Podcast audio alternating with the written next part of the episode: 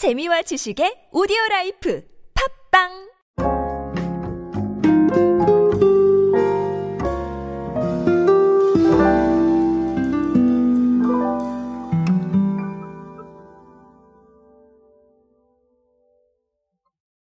여러분의 집은 어떤 공간으로 활용이 되고 있습니까? 저 같은 경우는 사실은 여러 가지로 활용을 합니다.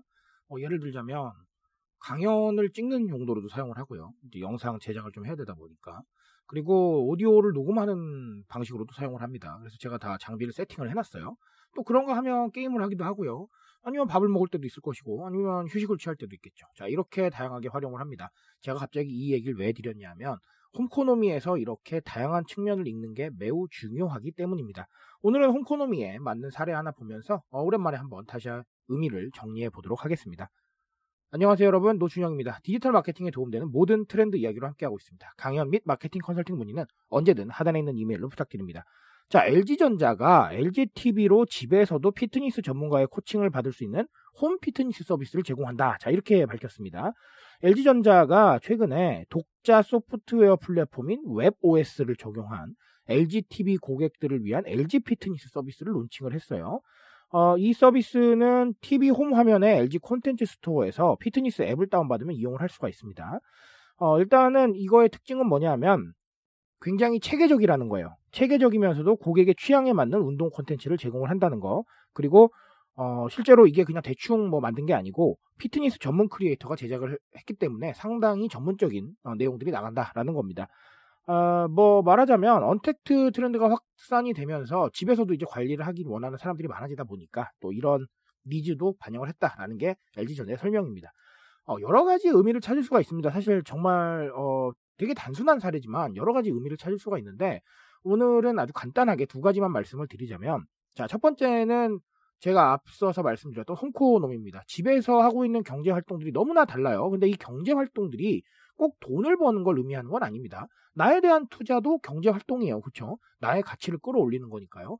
혹은 휴식을 해도 마찬가지입니다. 나의 건강을 끌어올리는 거니까 이것도 경제적 활동이라고 저는 생각해요, 개인적으로. 자, 그래서 이 경제활동이라는 범위를 꼭 돈을 버는 것, 자, 이렇게 생각하지 마시고 굉장히 다양하게 무언가를 할 수 있다라는 이 얘기를 좀 생각을 해보셨으면 좋겠습니다. 왜냐하면 저 같은 경우도 아까 말씀을 드렸죠. 저는 집에서 오디오 녹음을 하고 영상을 찍습니다. 그리고 장비를 다 세팅을 해놨어요. 그런 형태로 또 이렇게 이용을 하고 있다는 것이죠. 여러 가지로 다 하고 싶은 게 다르고 또 해야 될 것들이 다릅니다. 그런 상황과 취향이나 생각을 반영할 수 있는 게, 자, 지금 트렌드의 핵심이죠. 자, 그렇다면 엘지전자는 그 중에서 이제 운동이나 관리 그리고 스스로에 대한 집중, 자, 이 정도에 대한 거를 어, 캐치를 한 것이죠. 그래서 어, 이렇게 사람들이 집에서도 관리를 할 수 있게 컨텐츠를 제공을 해주는 것이고, 사실 저는 이게 피트니스 말고 굉장히 다양한 분야에서 이루어져야 된다고 생각을 해요. 그리고 이게 마케팅의 한 방식이 될 것이다 라고 저는 생각을 하고 있습니다. 왜냐하면 아까도 말씀드렸지만 각자 취향이나 생각이나 다 모든 게 다르고 그리고 집에서 하고 싶은 게 다 다른데 그 부분을 만족시켜줄 수 있는 컨텐츠를 우리가 공급을 하거나 그 부분을 만족시켜줄 수 있는 서비스를 공급을 한다면 자연스레 우리의 홍보가 얹어질 수 있는 거거든요. 자, 그래서 이런 부분들을 좀 생각을 해야겠다. 홈코노미의 굉장히 다양한 측면, 그리고 이 홈코노미에서 경제적인 활동을 꼭 돈 버는 걸로만 생각하지 마시고 나에 대한 투자나 나에 대한 어떤 어, 완성, 이런 것도 다 홈코노미의 일환으로 생각을 하셔야 된다라는 말씀을 드리고 싶습니다. 자, 또 다른 하나는 제가 누누이 강조드리고 있는 접근성의 향상입니다. 접근성이라는 거는 정보를 접근을 시키는 건데, 자, 정보 접근할 수 있는 게 너무 많아요. 아시다시피 뭐 유튜브도 있고 에스엔에스도 있고 커뮤니티도 있고 뭐 여러 가지가 있기 때문에, 자, 이런 식으로 컨텐츠나 어떤 상품을 공급을 하면서 우리가 마케팅 그리고 소통을 노린다고 한다면, 자, 컨텐츠의 질면에 굉장히 신경을 많이 쓰셔야 됩니다.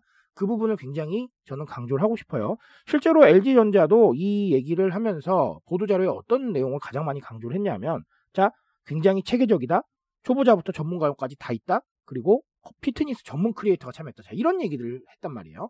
결국은 의미가 있다, 그리고 완성도가 있을 것이다 라는 강조를 하고 싶은 거예요. 자, 어, 정보라는 게 우리가 과거보다 굉장히 접근하기가 쉬워졌고요. 찾기도 쉽습니다. 그래서 눈에 띄기도 쉽지만 실망하기도 쉬워요, 그만큼. 이 부분을 굉장히 신경을 쓰셨으면 좋겠고요. 그래서 어, 우리의 앞으로의 정보를 바탕으로 한 이런 바이럴 행위는 무조건 질적인 측면을 신경을 써야 될 것이다 라는 거. 어, 뭐 물론 접근성도 중요합니다. 우리가 미디어를 활용을 해서 빨리빨리 접근하게 만드는 것도 중요하겠지만 질적인 측면은 반드시 신경을 써야 될 것이고, 그리고 이 질적인 측면에 엘지전자도 강조했지만 니즈를 반영할 수 있는 상황, 자, 이 부분은 굉장히 신경 써야겠다라는 겁니다. 즉 공급만 하는 정보는 의미가 없다라는 것이죠. 자, 이 부분을 꼭 챙겨서 오늘 생각해 보시기 바라겠습니다. 자, 그래서 오늘 엘지전자의 사례로는 홍코노미 말씀드렸고요. 그리고 컨텐츠의 질, 예, 이 부분에 대한 측면 반드시 생각을 해보셔야겠습니다. 이 두 가지 고민해 보시고요. 제가 말씀드릴 수 있는 건 여기까지만 하도록 하겠습니다. 트렌드에 대한 이야기는 제가 책임지고 있습니다. 그 책임감에서 열심히 뛰고 있으니까요. 공감해 주신다면 언제나 뜨거운 지식으로 보답드리겠습니다. 오늘도 인싸 되세요, 여러분. 감사합니다.